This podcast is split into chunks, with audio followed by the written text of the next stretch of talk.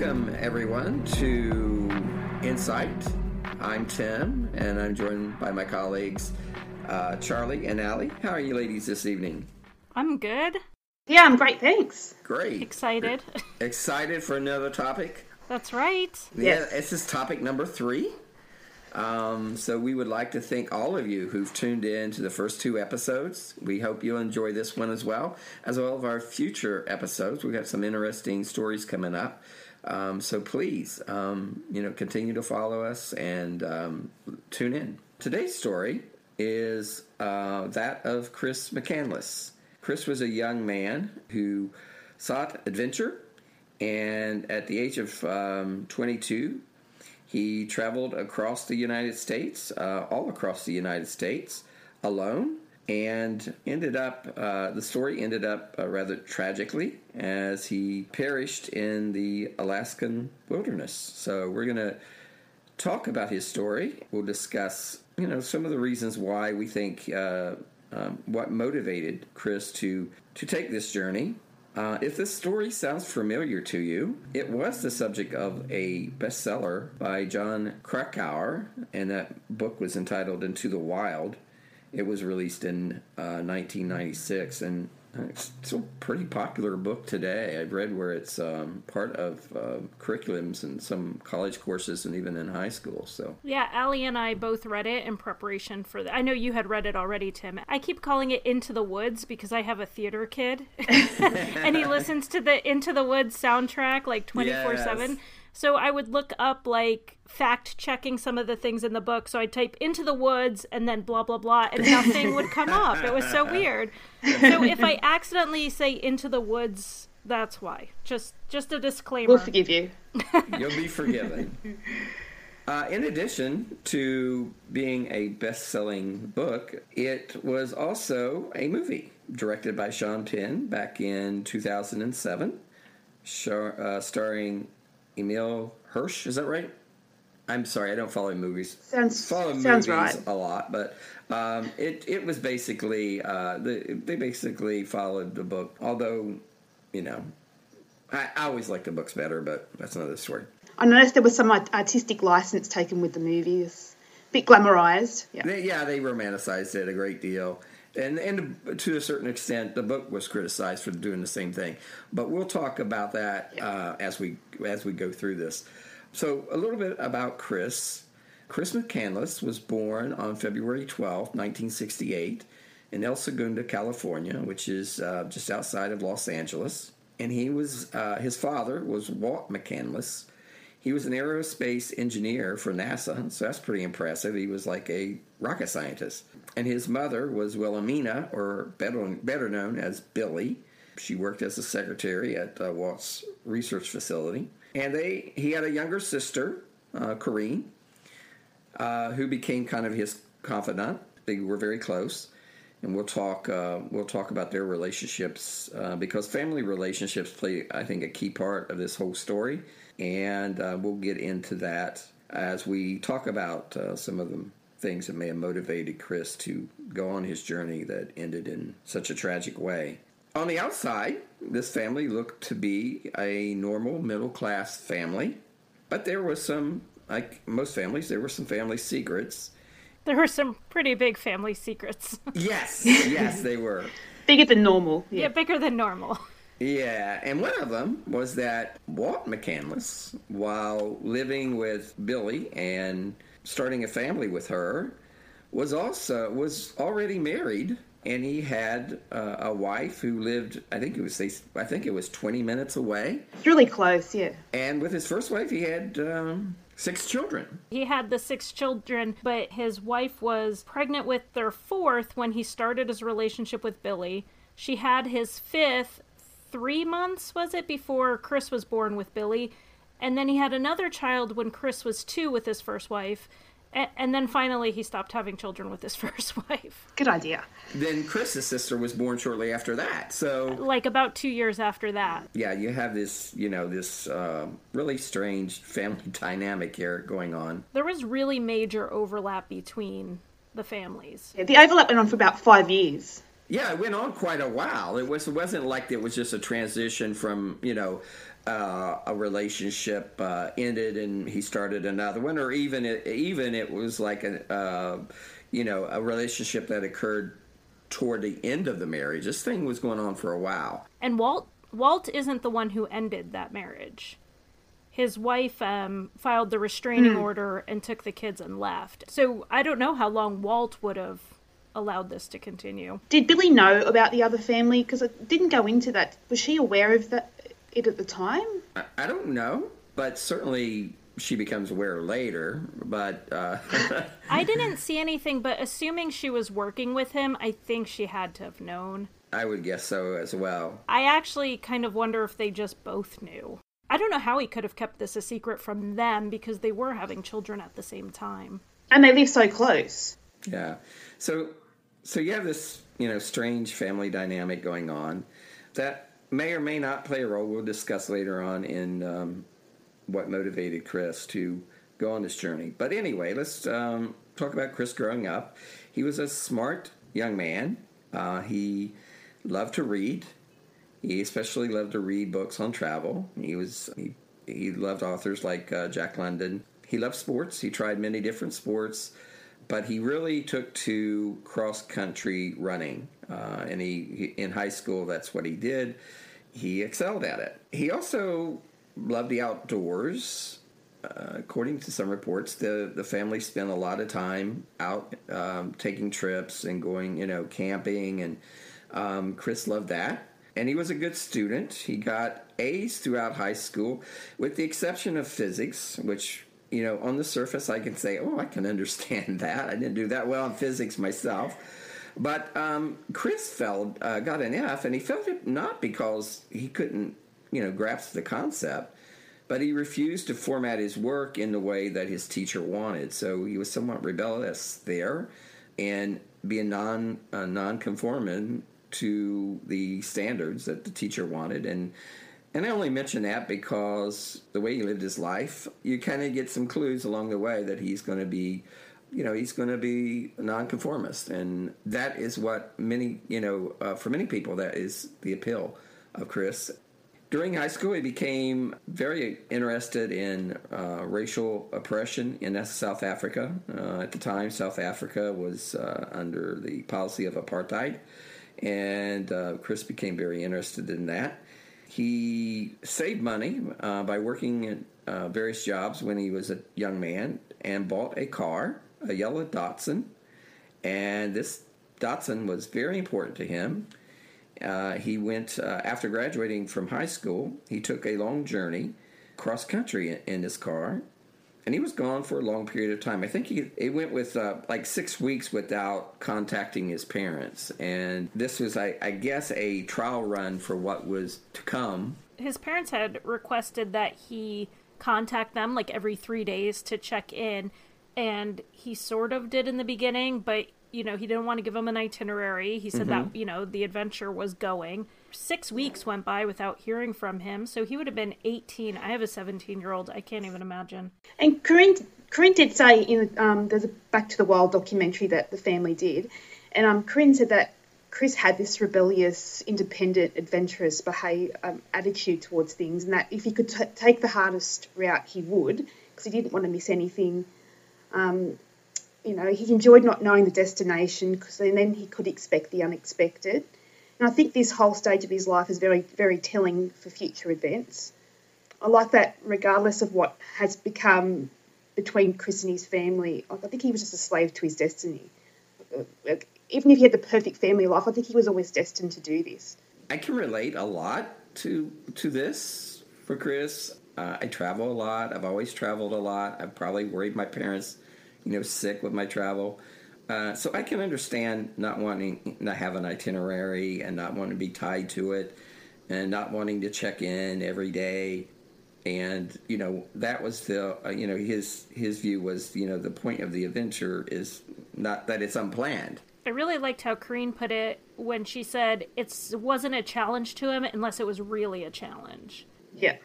And so, like Allie said, he the harder path to get there to really push himself. And also, like Allie said, I think it's this is a preview of what was to come. Trial run. Yeah, when he returned home from this, when he returned home from this trip, he had long hair, he was underweight, and he told his family that he got lost in the Mojave Desert and nearly died of dehydration. Now, how much of this is his storytelling or really what happened? You know, it just seems like he was okay with discomfort in his adventures. I take an air mattress when I go camping. I'm just going to put that out there. So he liked his adventures a little bit more adventuresome and hard and a little bit more, you know, d- uncomfortable. Yeah. Uh, the more challenging, the better. So uh, Chris was accepted uh, to Emory University in Atlanta, Georgia, and he began college there in the fall of 1986. If you're not familiar, for those of you outside the United States, Emory is a very prestigious school. I mean, you don't waltz through Emory University. You know, he had good marks and, and he was able to get into school. But while he was away uh, in in Atlanta, attending college in Atlanta, he began to distance himself from his parents. And as I said, we'll we'll get into these the dynamics of these relationships, which I which we I think we all agree played a key role in into some of the, reasons behind what Chris did um, in his journeys. But he uh, was very still very close to his sister, and we'll talk about that as well. Carine, uh, he would write her now. Carine has come out with her own uh, you know her own story, uh, her own um, story of of Chris and their relationship, and it's not a story that is uh, necessarily in line with that of his parents. You know, we'll just say, you know, alleged because we really don't know. His parents have said it's a fictitious account. They deny everything. Uh, he was still close. He was writing uh, his sister while he was away at college, and basically telling her that he was, uh, you know, that they've had, you know, talking about their experiences growing up and what we're dan- I'm dancing around here. There's allegations of abuse, not so much in terms of with the children. I don't know if you guys got that or not, but it was more in line with um, Chris's dad's abuse of his mom. From what I read, it seemed to be mostly towards his wives, plural, but it seemed to have been escalating more towards the children later on, where he would be a bit more physical towards Chris and Carine. But that wasn't until they got close to teenage age. Yeah, so you had uh, this, uh, yeah, and again, this is according to uh, Chris's sister. Allegedly. Yeah, allegedly. We'll, we'll uh, preface all this by saying this is all, you know, alleged. Well, in Carine's defense, she does have letters from Chris that talk about this oh, yes, that he yes. had sent talking Absolutely. about their childhood, and all of Walt's half children or all of Walt's other children, her half siblings that have spoken out, have also said that they witnessed abuse between their dad and their stepmom, and their dad and their mom, and then of course there's the restraining order against Walt from his first wife. Yeah, the first wife cited actually cited it in legal documentation that, that there was some abuse going It's on. not just Carine, Carine versus her parents. It's more than one person. Right. Yeah, so there is some backup to what she's saying. Yes, absolutely. I'm just I'm just keeping us from getting sued. um, so anyway, so as Chris was growing into manhood and he was away at college, he began to distance himself from his parents. Uh, and you know, according to his sister Carine, it was because of the abuse that they've uh, witnessed growing up, and he spent some time with his half brothers and sisters. They would do some, you know, the they would visit some in the summer. They would take vacations together.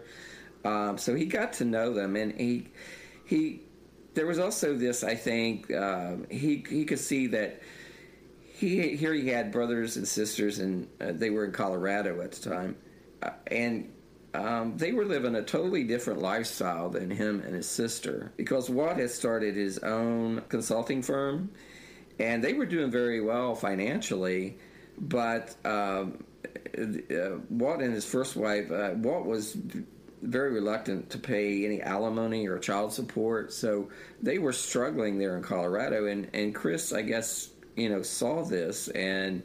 Uh, it upset him, and he started to, you know, reject, you know, the materialistic aspect of his life. another thing that sort of triggered this pulling away from his family is when he went on that trip between high school and college. From what I gathered from reading, is that's when he went and visited some family and got some of these blanks filled in over the overlapping children and the you know the two families. Because he was quite young when it happened. He wouldn't necessarily remember it firsthand. And so he started some of these family secrets started unraveling to him. And he he was very upset. And i can understand that i mean his mom was the other woman in the situation. So i can understand if an idealistic moralistic 18 year old could really have some really like a crisis of you know he was the product of this affair. We mentioned the abuse and his sister in in her book in a documentary return to the wild she was she stated that uh, once when the her mother had had you know the father had um, attacked their mother uh, Billy uh, after the attack, she had p- apologized to the kids and, said, basically, I, I'm sorry I got stuck with your father after when I got pregnant with Chris.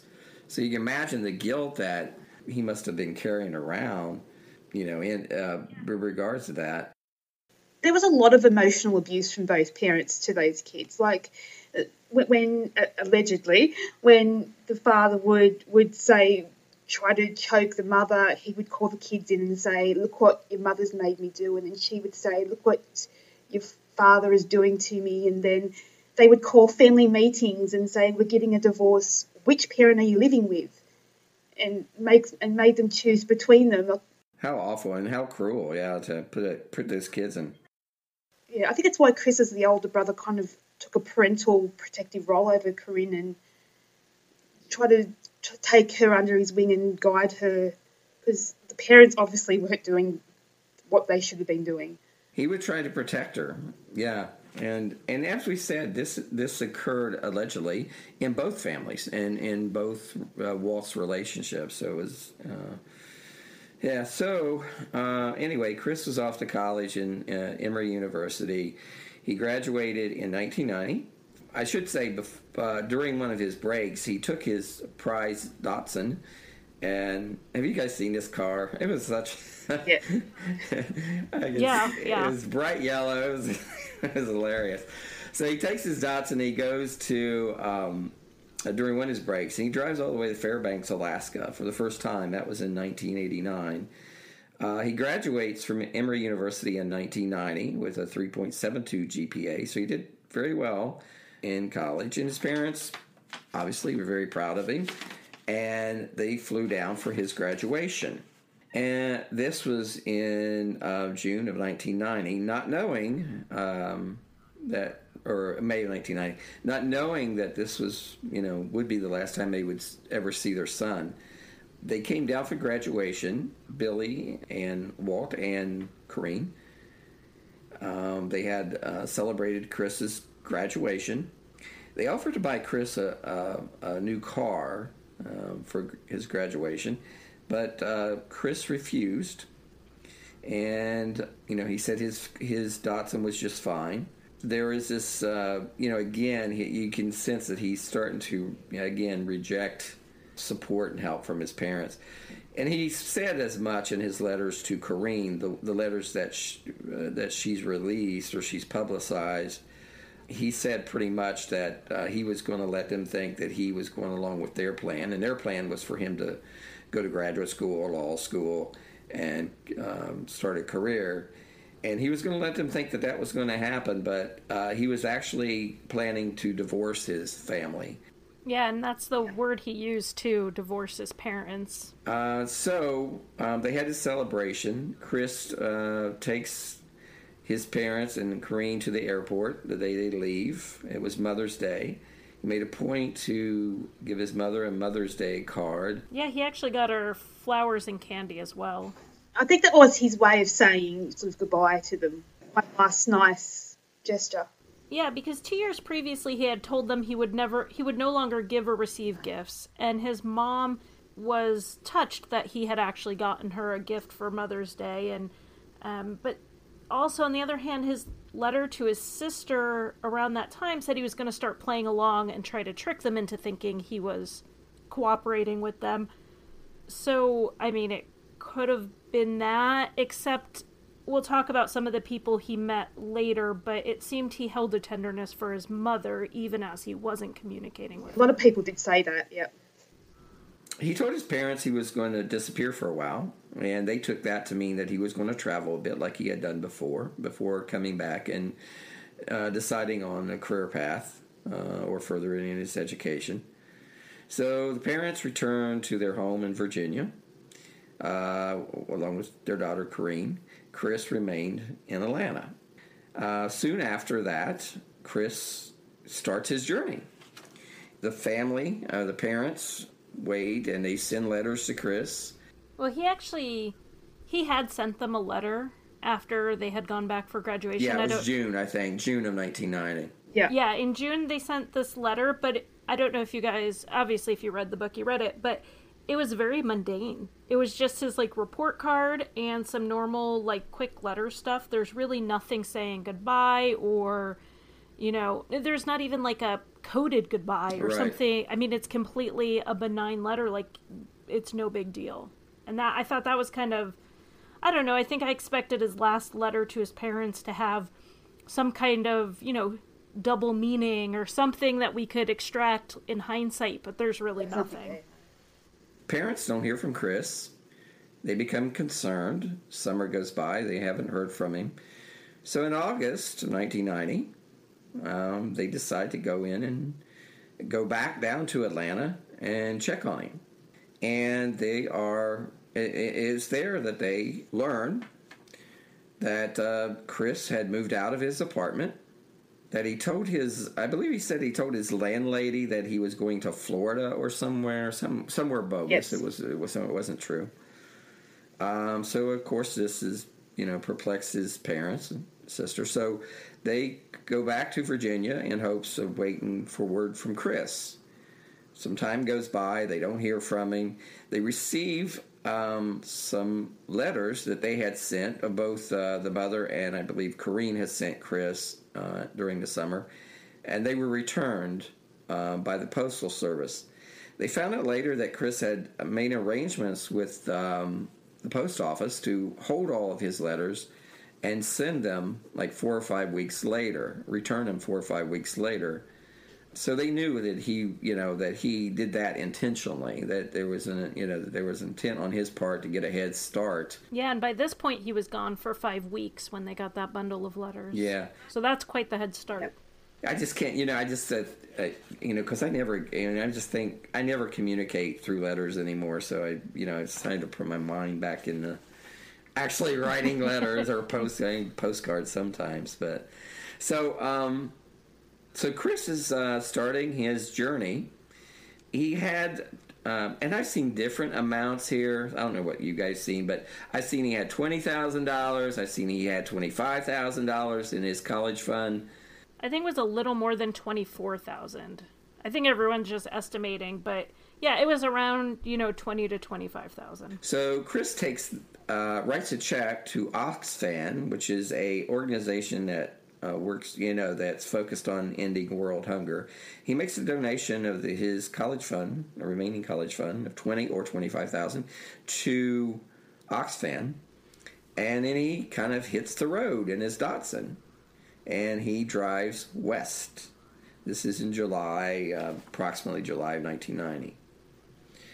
Uh, while he was uh, in uh, Detrail, Wash, I believe it is, Arizona. I think it's detrital. Detroit, okay.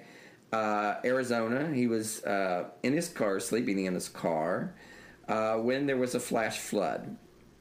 Now, Chris was not injured in this flash flood, but his poor Datsun bit the dust. His engine wouldn't, or at least the engine flooded. I read, I think in um, Jon Krakauer's book, it says that he the engine got flooded and he killed the battery trying to start it. And if had he just waited, he probably could have gotten it It would have started. And I, and I think, yeah, he definitely was a risk taker and he loved adventure and being off on his own. And I think that age, at that age, you, you don't think about the consequences of your actions, you just want to go full speed at everything.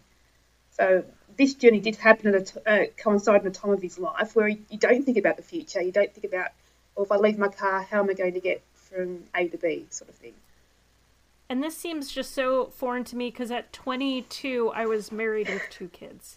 So oh, wow. Yeah. We, we all have our own senses oh. of adventure, right? You, you don't want to know what I was doing at 22.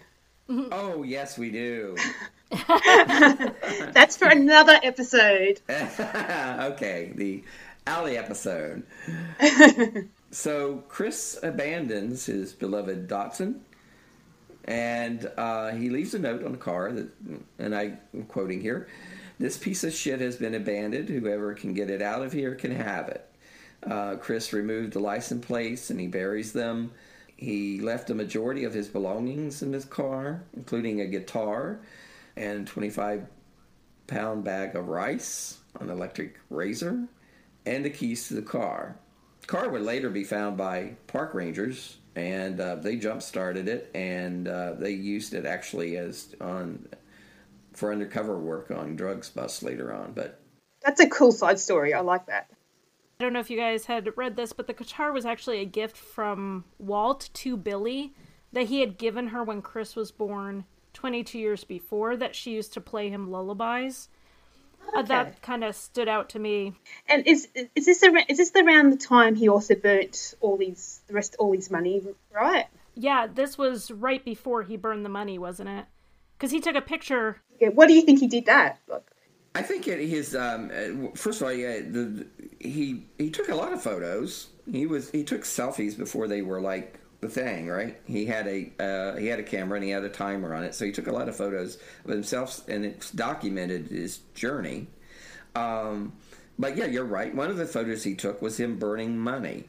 I don't, I, you know, who knows if it was all the money he had in the world, or it was he was just trying to make a statement. But there's a photo yeah. of him burning money. I think he was just kind of he was having this moment where he lost his car, which was like his last tie to having ownership of something. So I think he impulsively burned all his money as his one last I'm starting from scratch moment and then went, "Oh shit, I better go find a job because I need money." yeah. we as we find out, he's not opposed to working for money when he needs it. So I think it was just a moment of purging himself from all of his belongings, yeah, and I think I think yeah, it definitely was just a symbol symbolic token for him, and that was his last step to distance himself from society. Um, and as you said, like I think that once he realised, well, how am I going to survive? That's when he started getting his jobs. But I mean, I, I can think, as it's in one of his books, you just take what you need. So I think that's how he re- he justified getting the jobs down the track. It was just taking getting what he needed to survive. Yeah, and it's you know, and I think it goes along with his uh, whole you know outlook at that point in terms of you know uh, materialism and you know wanting, like you said, to just kind of cut all ties and be totally independent. Well, he was. Um, it was just him and his backpack.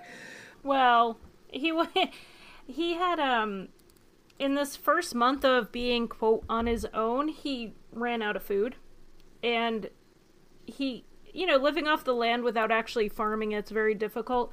He did break into a cabin and steal food from people. So, you know, he wanted to be on his own. However, in the moment of desperation, he did break into somebody's cabin and steal their emergency food supplies.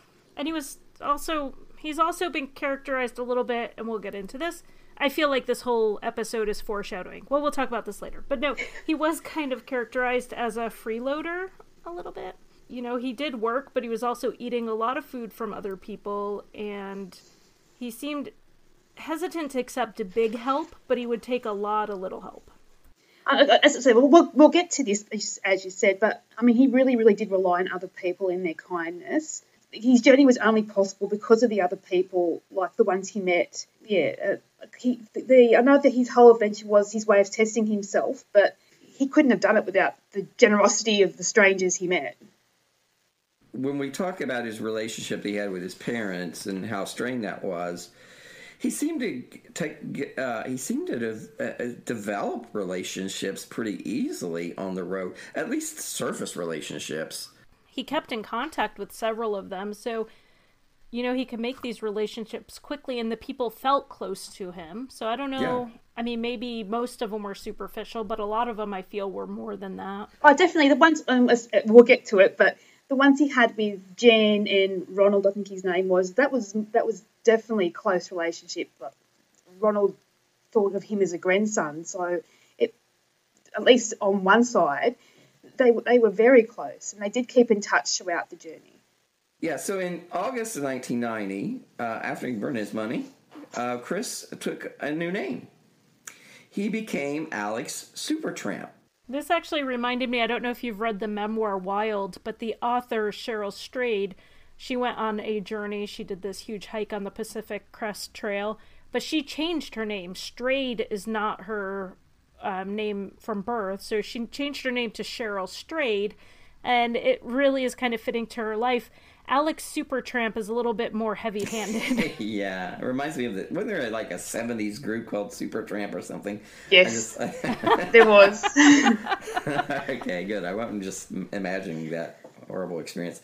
Okay, so I'm gonna, you know, I'll, if I mention Chris or I mention Alex throughout this, it's the same guy. It's Chris, okay? So Alex, as Chris, began keeping a journal documenting his travels uh, and a lot of times they were written in this melodramatic third person perspective.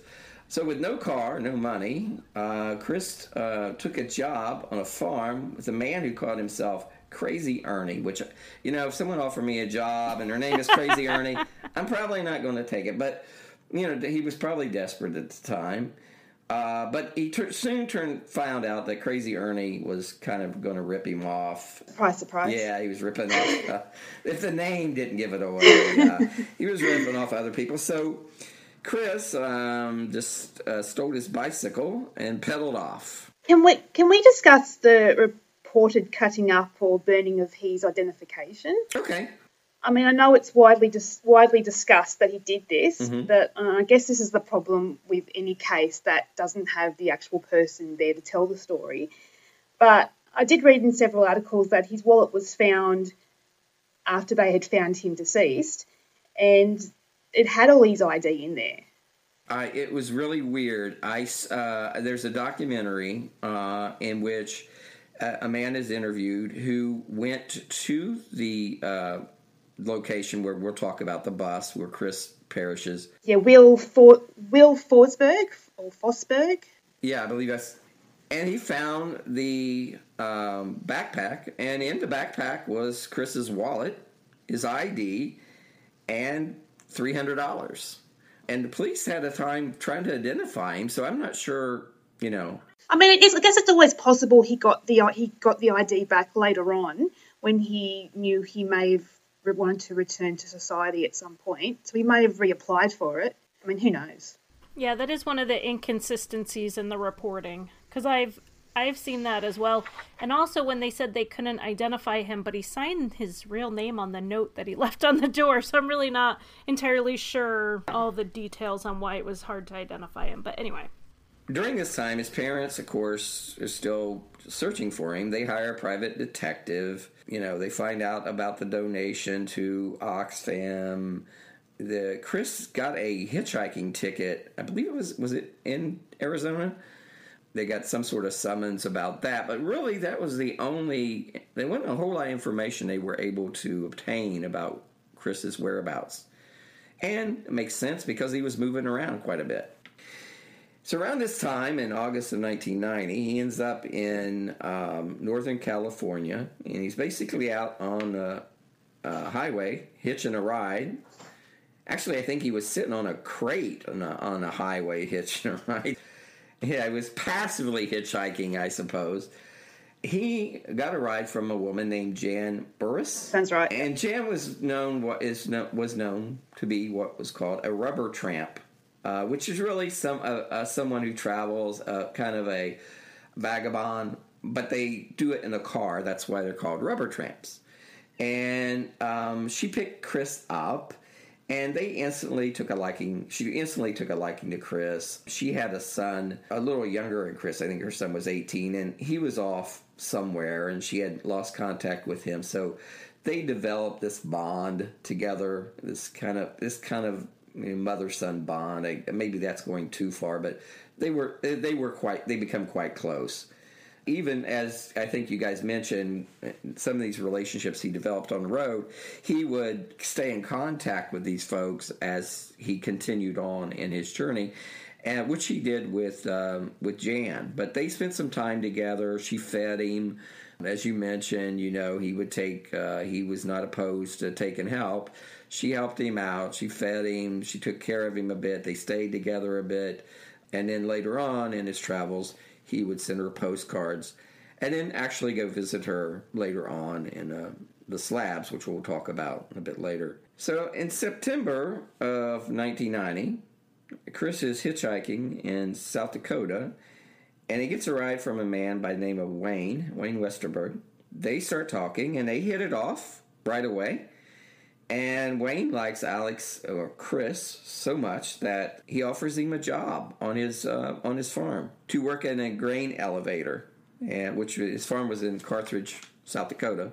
Chris, who was in need of money again, uh, gratefully accepts the job, and he becomes one of Wayne's uh, hardest working employees. He would take on tasks that uh, other employees did not want to do, like um, cleaning out the grain elevators and where he had to get inside the grain elevators and uh, take out rats. And I mean it was he would whatever was needed to be done Chris was willing to do it. He worked hard.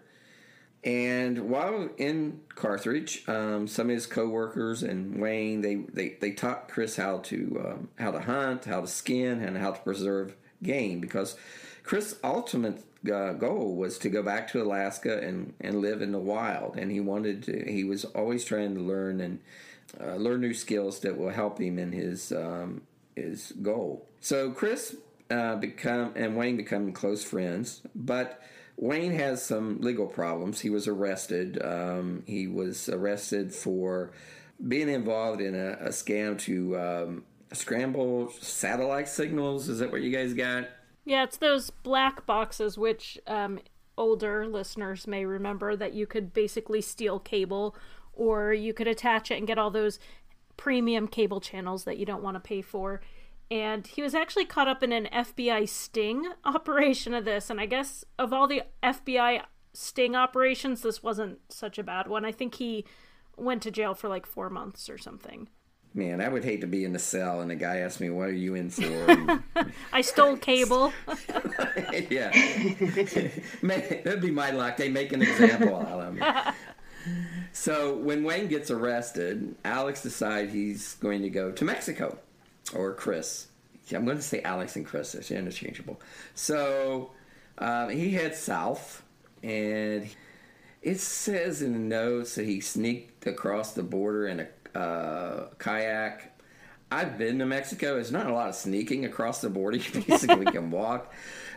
But uh, coming back's a different story. But as um, he found out, yes, as he found out. But he, he tried to paddle in the, Gulf, uh, the Gulf Coast. Uh, it did not go as smoothly as he had imagined. You know, he was off on another great adventure, but he eventually uh, got to the the coast uh, and he spent some time there exploring the water routes in the area, but uh, he eventually gave up that that adventure because he wasn't getting very far. I think this is one of those moments. He got to the coast because some Mexican fishermen took him yeah. there, mm-hmm. and I think this is one of those moments where everything ends up working out for him. And I think there are a lot of those moments of everything working out for him that ends up falling apart when he gets to Alaska, but um, this just i think these moments just build his confidence that he's on the right path oh definitely yeah that um, you know things will work out in the end uh, he returns to the U.S. Now he tried to cross the Texas Texas Mexican border. He was he was successful there. He was caught by the uh, authorities. Uh, he was he was questioned. He he had a handgun with him that they confiscated, but they they after you know hearing his story, they finally let him cross back over into the U.S. It might be a little bit more difficult today than it was then, but It would be today, yeah. now then he spent Chris spent some time in a homeless shelter in in Southern California. I want to say it's Los Angeles, but it may may have been San Diego, uh, under the name of uh, Alexander Supertramp. So this is uh, in the winter of 1991. In the spring, in May, Chris uh, decides he uh, moves to Bullhead City, Arizona. Now, again, none of this during none of this time he's having any contact with his family, his his parents or his sister at this point. He arrives at Bullhead uh, City, Arizona, and um, wanting to take a break from the road, he, he stays in an abandoned trailer and takes a job as a cook at a local McDonald's. It's interesting here that um, for this job he used his real name and real social security number. I'm not sure if his parents still had the private investigator, but he was living life very dangerously and risking getting caught using his real details. Maybe he just thought his parents didn't care and wasn't looking for him, or or maybe he wanted them to someone to know where he was. Again, you don't know. Yeah, or he was gone long enough that, like you say, he's just kind of getting a little complacent, or he really needed the money bad enough, and McDonald's having a corporate, you can't.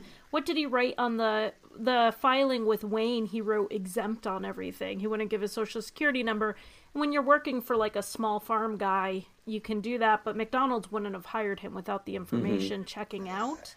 And so my my guess is it was desperation and complacency kind of put together. I, yeah, I don't think Wayne or Crazy Ernie would have worried that much about not having social security numbers. Probably not. So, um, Chris um, stays gets some time off the road there in early or in the summer of 1991, and he sends a postcard.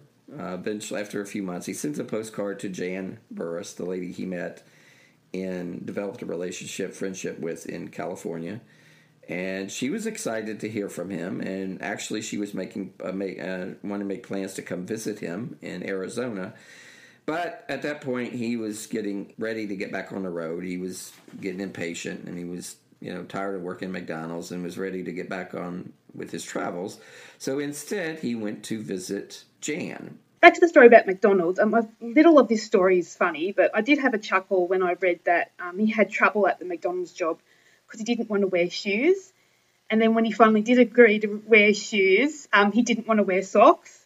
So I thought that was a bit funny, but That's actually my only note on this about his job at McDonald's is apparently he hated Yep. wearing socks and was like Yep. forced to.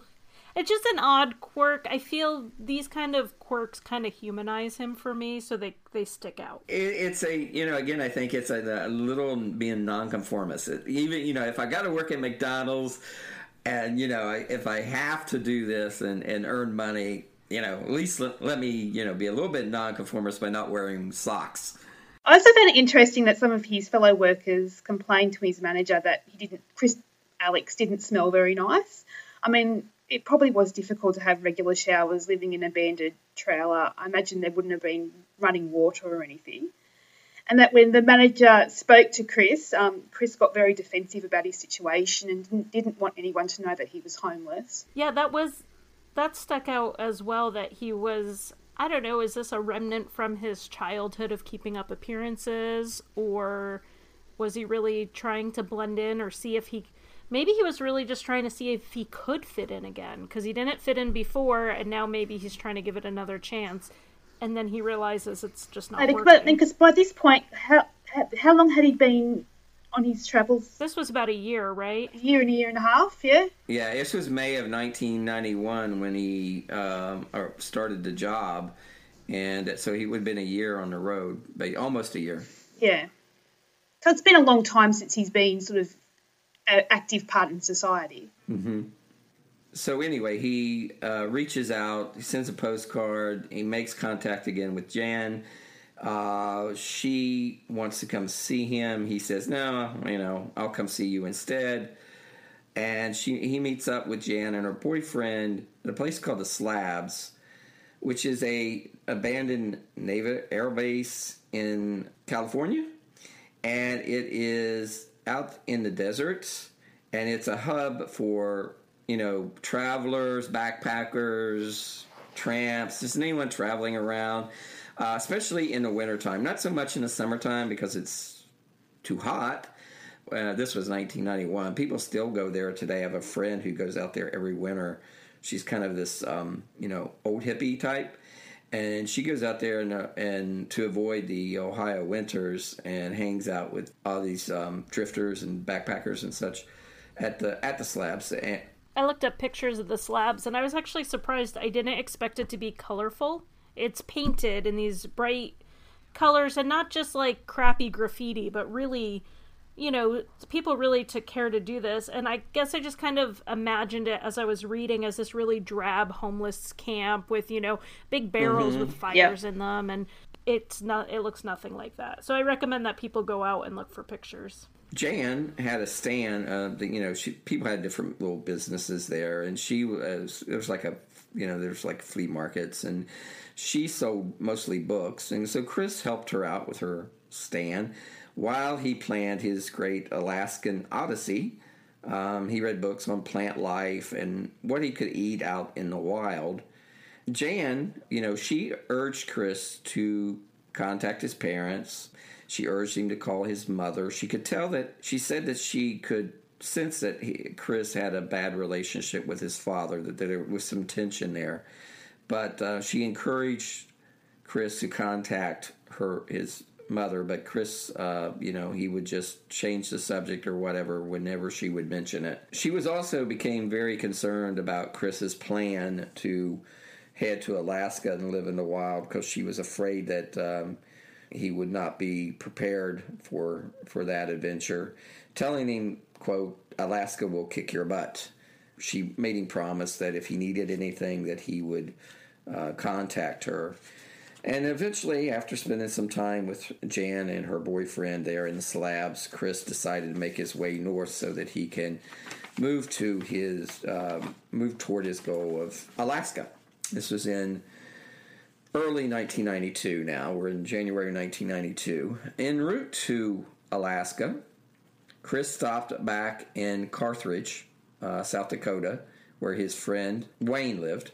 But before he um, got there, he was in Salton City, California, en route, and he was hitchhiking when he was picked up by a man by the name of Ronald Franz. Ronald Franz was 80 years old, and again, Chris and the stranger bonded instantly. And Chris decided to hang around with uh, Ronald Franz and get to know him better before making his trip up to see Wayne and then further up into Alaska. Franz had, uh, as I said, he was 80 years old. He had no relatives of his own, and he treated Chris kind of like a grandson. I don't know if you're going to talk about Franz's family, but his wife and only child were killed in a car accident in 1957. He was stationed overseas at the time. His son was almost graduating from medical school when he died, so seeing Chris as a grandson really fits into this whole thing, and it was probably a way to start healing. I think it's interesting that the these almost proxy relationships that Chris develops. You have Jan, who served almost as a surrogate mother. As uh, that relationship, you have the relationship with Wayne is almost like a a father son relationship and then you have the relationship with uh, Franz, which is now like a, a grandfather grandson type of relationship, and it seemed like it was mutual. I mean, it wasn't just Chris latching on to these folks. These folks generally liked Chris and and cared about him. And I think Franz kind of stood out to me as being particularly affected by Chris's later death when he found out about it. And really, you know, it actually caused him to kind of change his own life at 80 years old based on what Chris had advised him to do with his life. And I mean, it's just a really, I think Franz's story stands out to me in this.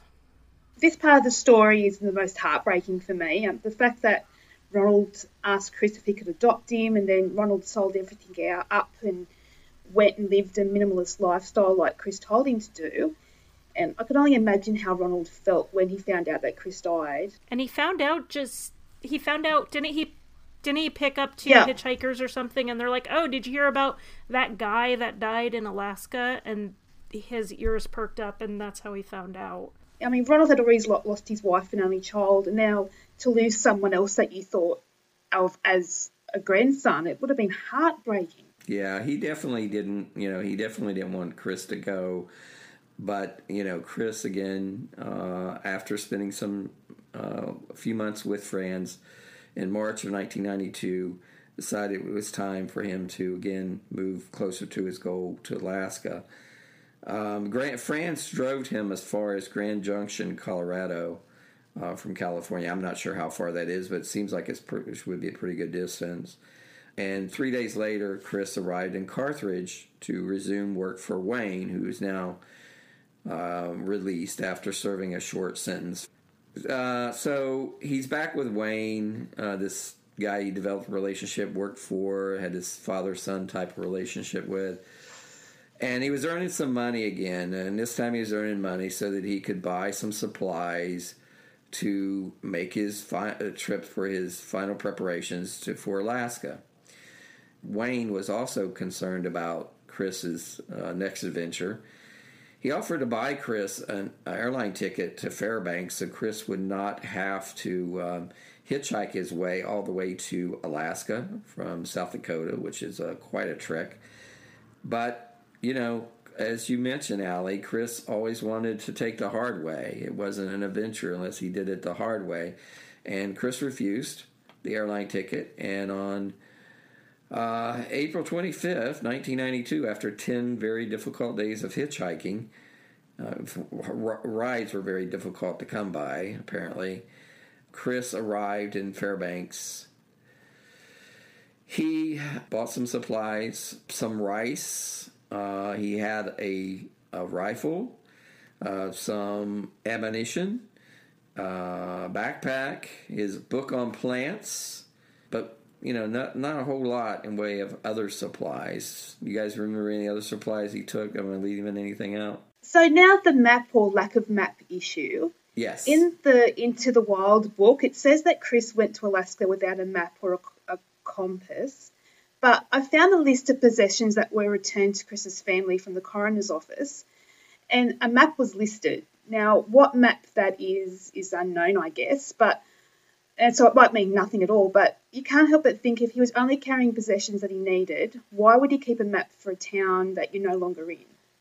It may have been a a larger map, like a map of North America, so he knew which cities to go to to get to the next Okay. city he Or needed what because he was highways or planning on coming back out Okay. and that's interesting i didn't catch that the coroner's item list had a map on it so that was a good catch i'd like to know what kind of map because the idea is he didn't have a map of denali park That that is a key point, and, and a lot of Chris's critics would. Uh, that was one of the things they pointed out. He wasn't prepared, and they use that as an example that he didn't have a a, a, a map of that area.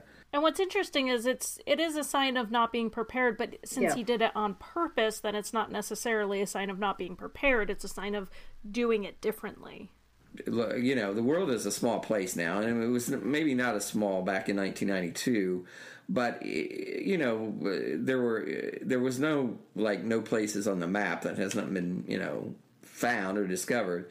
But if if he didn't have a map, then wherever he was, he was going someplace in the wild. And as we'll talk about, he really, I mean, he hiked, uh, I think, four days to get to his destination. So it wasn't like he was in the middle of Siberia. He, you know, he wasn't that far from civilization.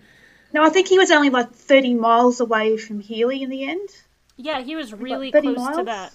Not he. I mean, on foot, not really close, but in the grand scheme Yeah. of things, pretty close to that neighboring city. Um, he was he hitched a ride with a gentleman named uh, Jim Gallien, I believe, and he took um, Chris all the way to from Fairbanks to the Stampede Trail, which is the trail that is an old miners' trail that Chris intended to explore.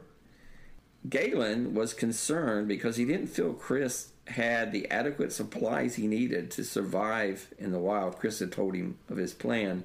Yeah, he tried to talk Chris out of it every which way. Yeah. Yeah, he really encouraged Chris to rethink it, to you know, to uh, get at least get some more supplies. He offered, I believe, he offered to buy him some supplies, and in the end, again, Chris refused it, and he said, you know, he was he thought that he was adequately prepared to survive, and and and had things turned out differently, maybe he was, depending upon how long he planned to, um, you know, how long he had planned to stay. But um, he he had minimal supplies, that's for sure. At least for uh, he didn't have adequate supplies for the amount of time he would be out in the wild. Which ended up being about like 40 days longer than he planned. That's right. Yeah, because I think he was in total what 100 like 112 days. Is that 112. Yeah, and he had tried to turn around on like day 67. He was Yeah, when he tried to when it, when he decided to leave, on May first, nineteen ninety two, uh, after hiking, he uh, crossed the. Uh, I hope I'm pronouncing this right. Tekan Teklaniki. Is that right? You guys know Uh, the river? No. uh, seeing as this is your s- this is your script, I didn't actually look up the pronunciation, but um sure. Okay. We'll go with that. Okay, we'll go with that. Anyway, the it, this was spring, or yeah, it was spring. And uh, the the river was knee deep at the time. Chris was able to walk across it with, or get across it without too much difficulty. And he arrived on the trail. He found an old abandoned city bus. See that and that tells me you're not too far out of civilization if you find a city bus. Yeah, the bus was um old from when they were putting in roads from a long time ago. Yeah, I think it had been there. Yeah, I think it had been there since like 1961. I think I read. But anyway, it was a uh, abandoned bus uh, that were u- that was used from time to time by uh, miners or by uh, hunters to you know we use it to as shelter. And Chris called it the magic bus. He found it and he entered a note in his journal on that day that he found it and called it the magic bus. And this is where he would kind of set up camp to start his adventure. And so this was in May, and June of 1992. He explored the Stampede Trail, and read one. I, I've read in a couple places where he his goal was like to walk to the Bering Strait, which I don't know how far that was from this location, but he found soon found that you know the Stampede Trail what proved to be impassable after a while. So he kind of made that the Magic Bus his uh, base of operations. So he, th- this is where he kind of set up camp. So, and I did read, uh, I I did read in several articles. I think it might have been around this time that um, it was speculated that Chris was responsible of vandalising several cabins in the area. I think that might have gone back to what you were talking about earlier, Charlie. Yeah, Um, this is um this is a different set of cabins. Yeah. But I had also read that there were cabins that were um ransacked and vandalized. Yeah. And then some people saying, well, he probably wouldn't have vandalized them. Like he would have taken the stuff, but he wouldn't have destroyed them. So maybe it wasn't him, but he was in the area at the time and he had broken into cabin before, so Yeah. you know. We don't know. He he didn't put it in his journal and that's all we really have to go on right now. Did he put the other one in his journal though? I'll guess not. You know, I would actually have to double check my source. It was a op-ed piece that I saw that talked about it. But yeah, I don't actually know how the guy knew it was him unless he wrote it in his journal because he wasn't the- arrested for it. Because the park rangers come out in Alaska and said that Chris isn't a suspect of these vandalizations, so that they don't think he has done it. So, yeah, I don't know. Yeah, I mean, I, there was speculations that it may have just been bears, but there were some things that were done that bears wouldn't have done. Right. And honestly, if one person broke in and stole food, it would be easy for a passing ne'er do well to walk in and vandalize, you know? So it could have. Sure. Yeah, Yeah. who so knows? who knows? Yeah. Chris is keeping a journal all during this time that he's at the bus, the magic bus. And a significant point is on June 9th, he actually shot a moose. And the moose was it was, was small for a moose, but it weighed about 600 pounds. Yeah, small for a moose is huge. And considering the kind of gun he had, it was a pretty good job what he did. The kind of gun he had was more like Yeah. a pea short shooter type thing. It was Right. it was like a big, you know, proper hunting rifle. Now, Chris had, you know, he had thought he had learned the skills of preserving meat, and he tried to preserve this uh, meat from this moose by uh, smoking it. But after three days, um, the moose, the meat was uh, full of maggots. Gross. this is one of those things where he took this idea, oh, if you smoke the meat, it preserves it, but didn't actually figure out how you're supposed to do that. I mean, you don't just put it over smoke. There's a lot more to preserving a large animal like that. You know, had he been successful at that, um, this story may have turned out differently, quite differently. It may have changed everything. So this, but the fact that he killed this moose and could not use it um, really seemed to uh, demoralize him. Um, he wrote in his journal that he had wished, you know, after his experience, he had wished that he had never shot the moose, and it was one of the greatest tragedies of his life. Now, again, being a little melodramatic, uh, maybe, but it seemed to really bother him that he killed this animal and was not able to use it for um, subsistence. So, Right. It was a complete waste. Yeah, especially since he believed that you only take what you need. So all this meat was going to waste. And as like I said, he might have been he might have been running short of rice at that time, and there mightn't have been as much game around. So it would have hurt so much with all that meat going to waste, and what that meat would have meant for his health and survival later on. Sure. So, uh, after about two months in Alaska, uh, Chris decides to come back to civilization. We walked back on the trail. He got back to the river and he found, he was shocked to find that the, what had been a river that was pretty easy to cross when he arrived was now uh, churning with rapids. It had swollen uh, from the melted water from glaciers had flooded it, so it was impassable. So the, he was stuck on the wrong side of the river at this point. yeah, point. it would have been like chest high and moving very quickly, which is really dangerous to cross.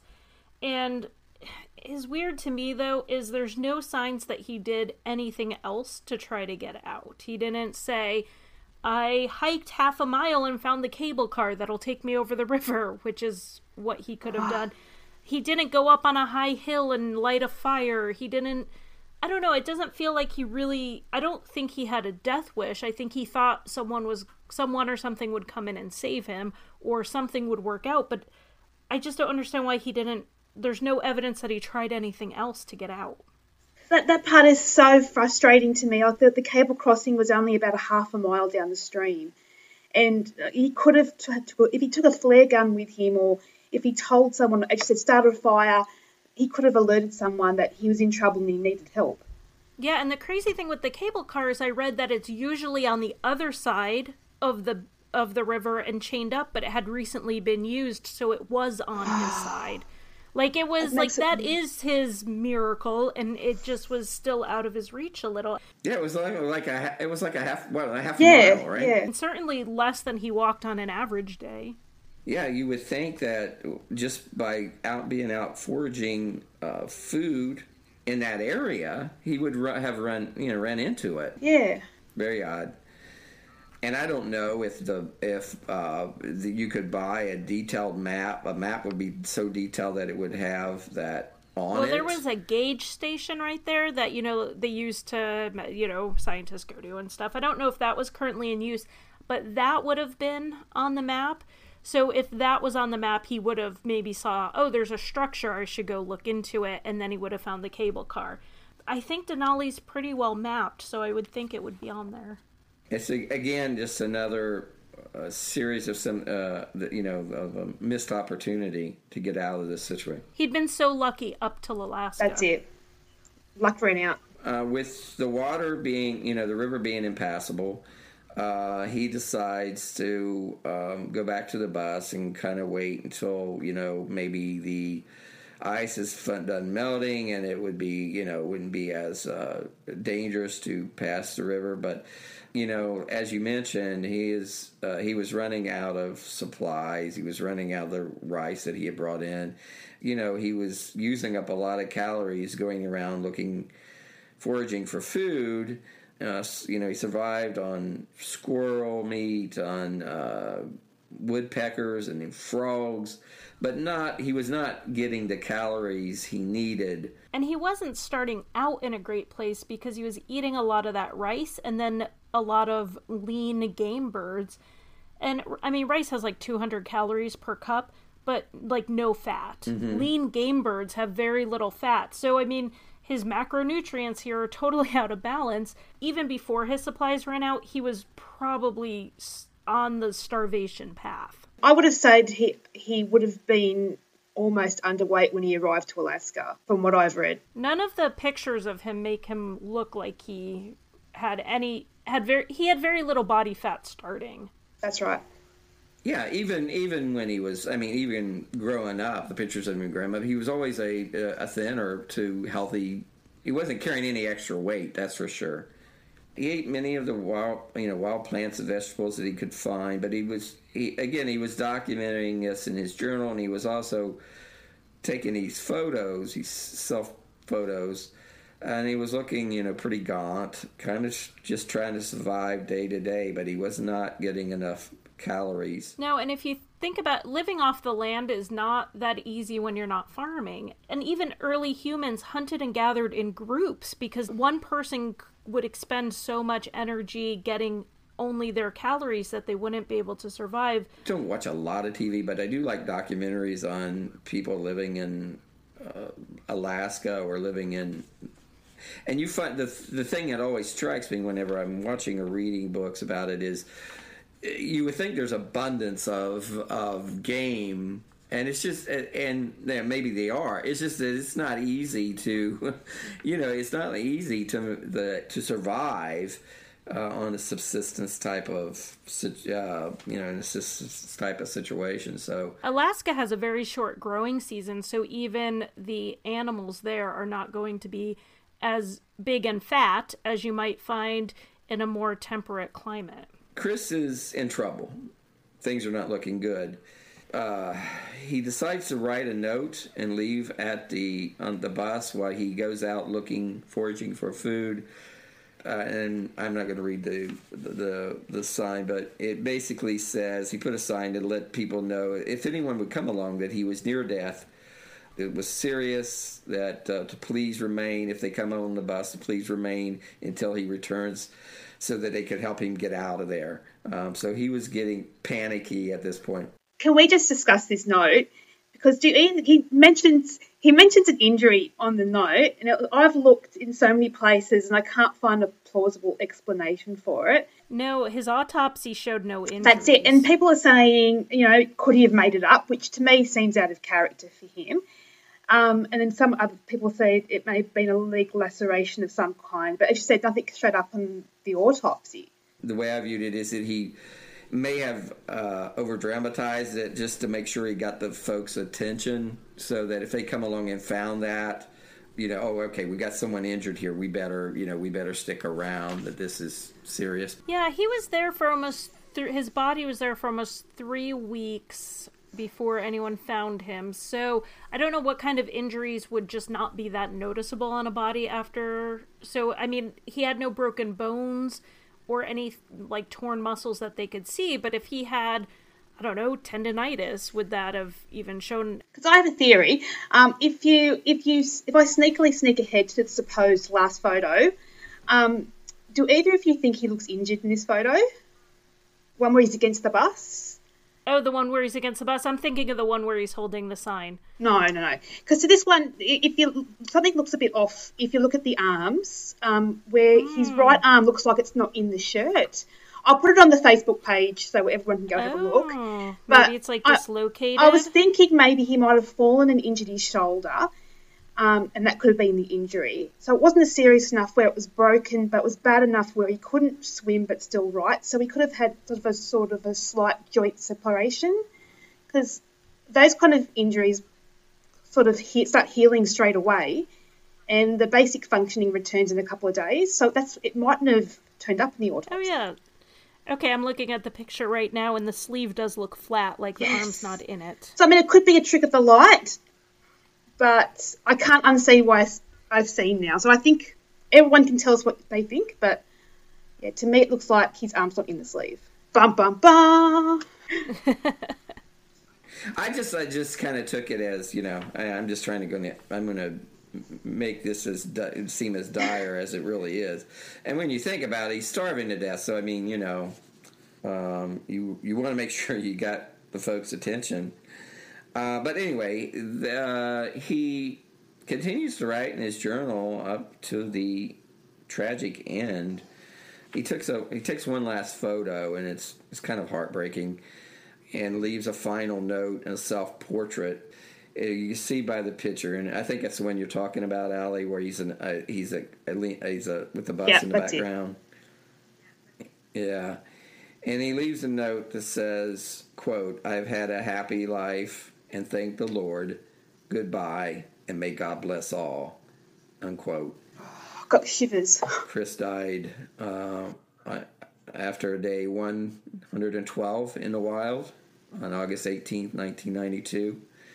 It would be 19 days later uh, before some moose hunters converged at the bus and discovered um, something, and they saw the bus and they uh, discovered an odor.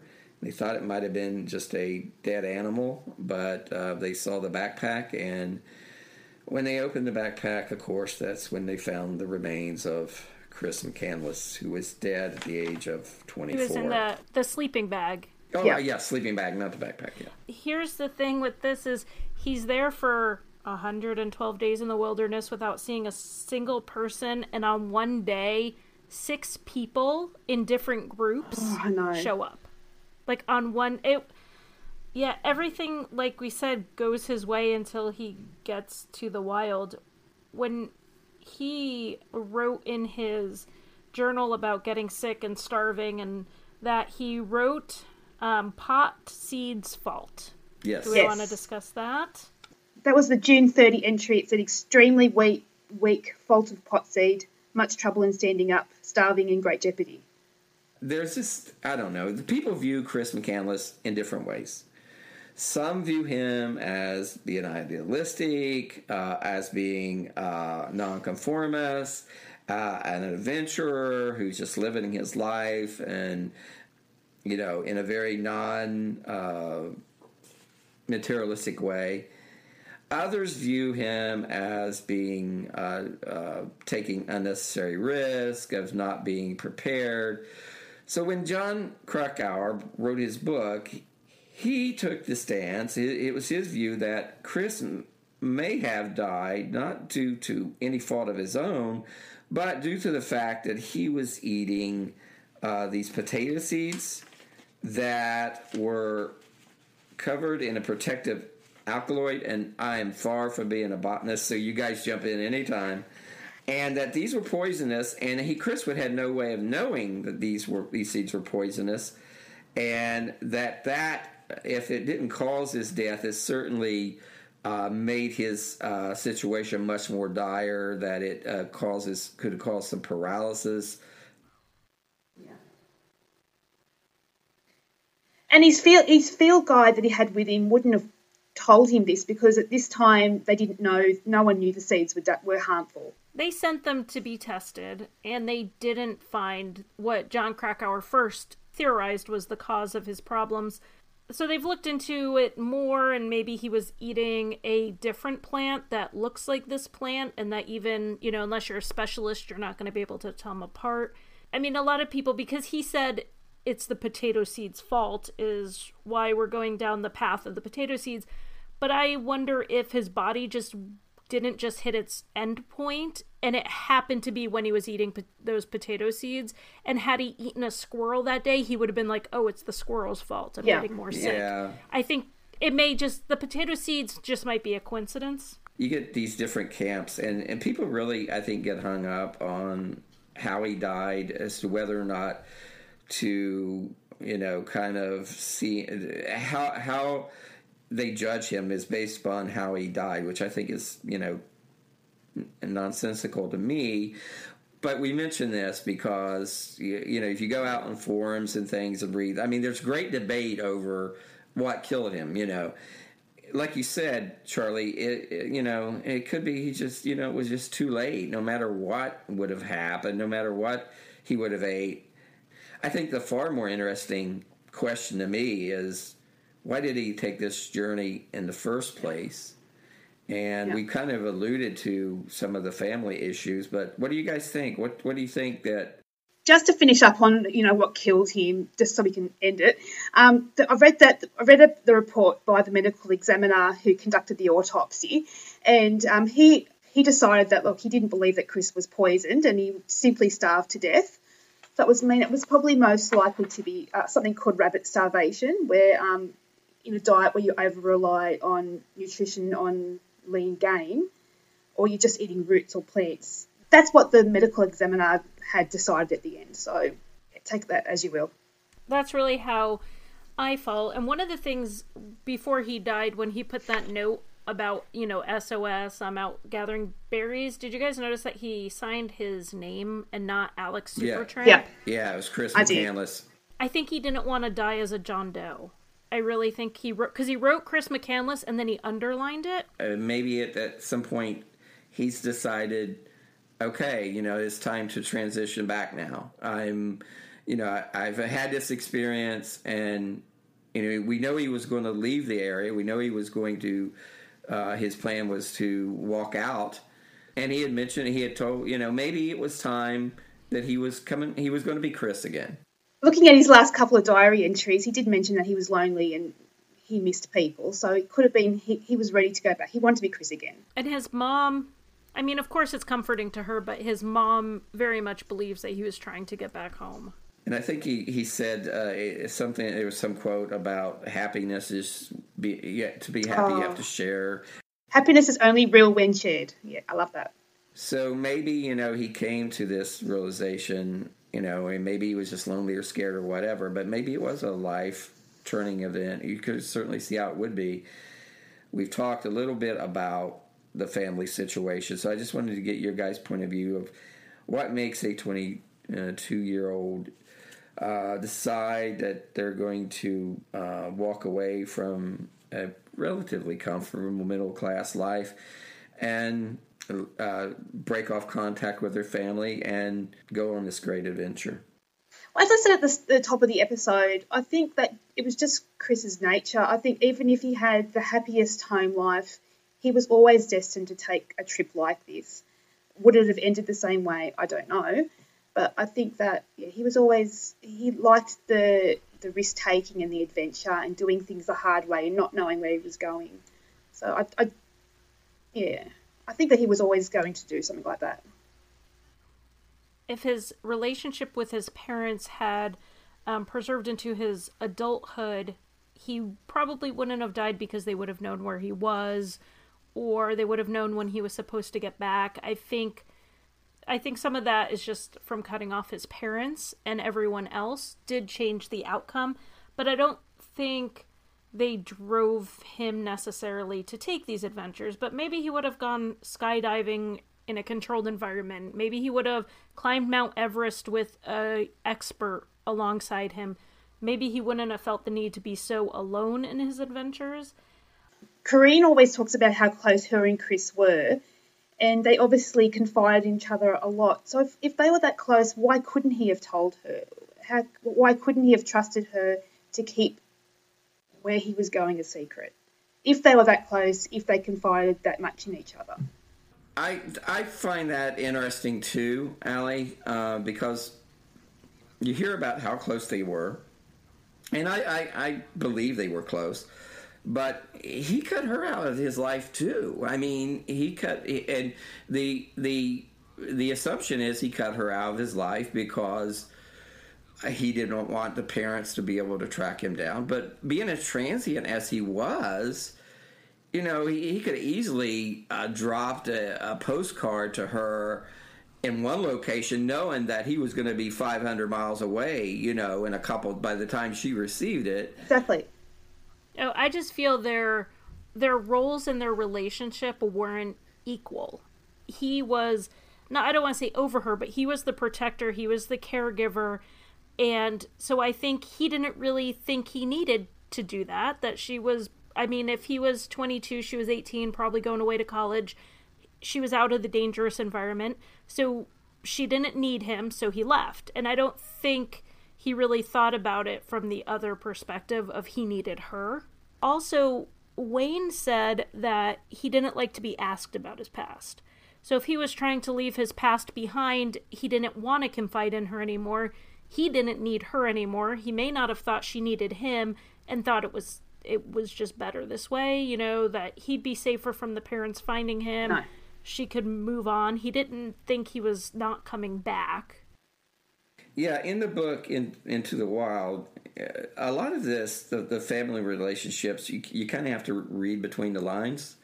It, there was not a lot of detail in that, and Carine uh, had told Jon Krakauer about this relation, these relationships, but he had promised to keep that she didn't want to embarrass her parents. She didn't want to hurt her parents, and you can obviously understand that by talking about the abuse.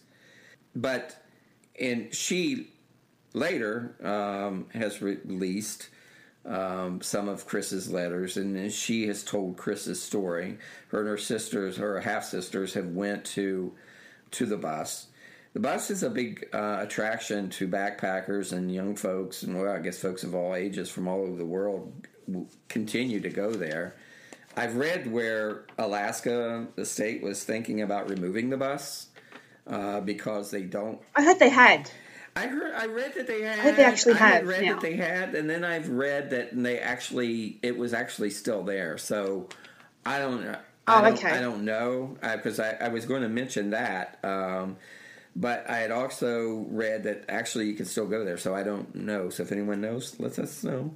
Um, but um, people have made it sort of a monument to to Chris, and they people go there and leave messages and.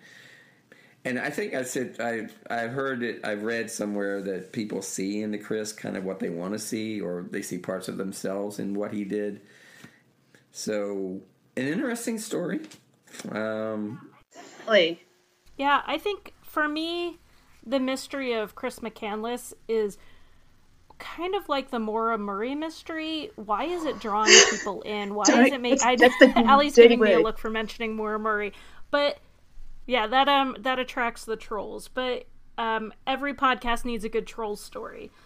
but what it really, I think the the thing is why are people so concerned with what someone else did with his life? And i think people are judging him harshly because he broke rules. People don't i mean if you read some of the stuff people say about cheryl strayed who survived her hike they say a lot of the same things. Chris gave away a ton of money when there are people who would kill for 20k to go back to school. And he refused a career. He did all these things that he was an upper middle class person and he decided to live as a homeless person. I think we're really torn on, you know, the difference between like we have our ideals, but we want people to stay rooted in reality. And I think boiling Chris down to something as simple as was he good or bad, was he right or wrong, is completely missing the point yeah, yeah, I agree. he you know he he can be brave and entitled Exactly. and smart and unprepared he can be all of these things because he was a complex person Yeah, I think you're right. I think he he, he was all those things, and as you said, why you know why is this story still resonating? I mean, it's been 20 years now. yeah and i feel like if we idolize him or demonize him we're like dehumanizing him because we're taking away elements of him but i also just want to be clear that i don't want to demonize his parents either because it's very clear they're very sad. They loved him very much and they are completely heartbroken that it went this path. They loved their kids how they could love them and it wasn't perfect but they i mean i don't want it to be like well they drove him to the wilderness and they're terrible people. That's what that on the record I said, I, th- I think he would have done it anyway. If you see the if you see them interview, you can see you know the pain in their face. They, I, I cannot, you know, I don't have children. I cannot imagine how how difficult it would be to lose a child. But you know, they they they stocked that bus for years after this happened with supplies in the event that a, uh, the family did, the parents did, in the event that you know someone else would find themselves in uh, the situation that Chris found himself in. So, uh, Allie, where can people find us? You, you can find us on iTunes, Stitcher, SoundCloud. Just search us. Um, if you do listen to us on iTunes, please rate, review, subscribe. We love fives. We're on Instagram at InsightPod. Um, our email is insightfulpod at gmail.com. Um, what's the Twitter, Charlie? Twitter is insightfulpod. And Facebook. Facebook. Facebook. Facebook is Find us. Insights, two words. There's some great conversations going on there. yeah, we read and respond to as many comments as we can and any emails. We also like we like show suggestions because we like to do the shows that you want to hear.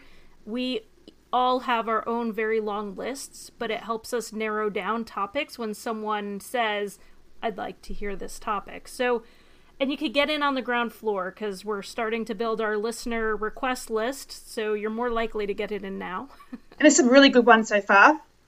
We do. We yes, and thank you to everyone who suggested something because I'm pretty sh- we're probably going to get to all of them. Absolutely. Oh, definitely.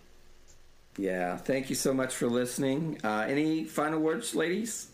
I guess my final thought and what I'd like to leave everyone with was I mean, the real point of the story isn't what killed Chris or the fact that he was ill equipped. And it's not about Alaska. I mean, I think this story could have been written even if Chris had survived and came out, you know, 20 pounds heavier. I think the story is more about sort of society as a whole, like materialism, um, that sort of thing. And I think it's about the yearning to challenge yourself and discover yourself. So everyone out there, you know, take that trip, take that risk, start a podcast, live your life. Yeah, what Allie said. Yes, exactly. Okay. Uh, thank you all, all for listening, and please uh, follow us and um, listen in next time. Bye, everyone. Right, thanks. Bye.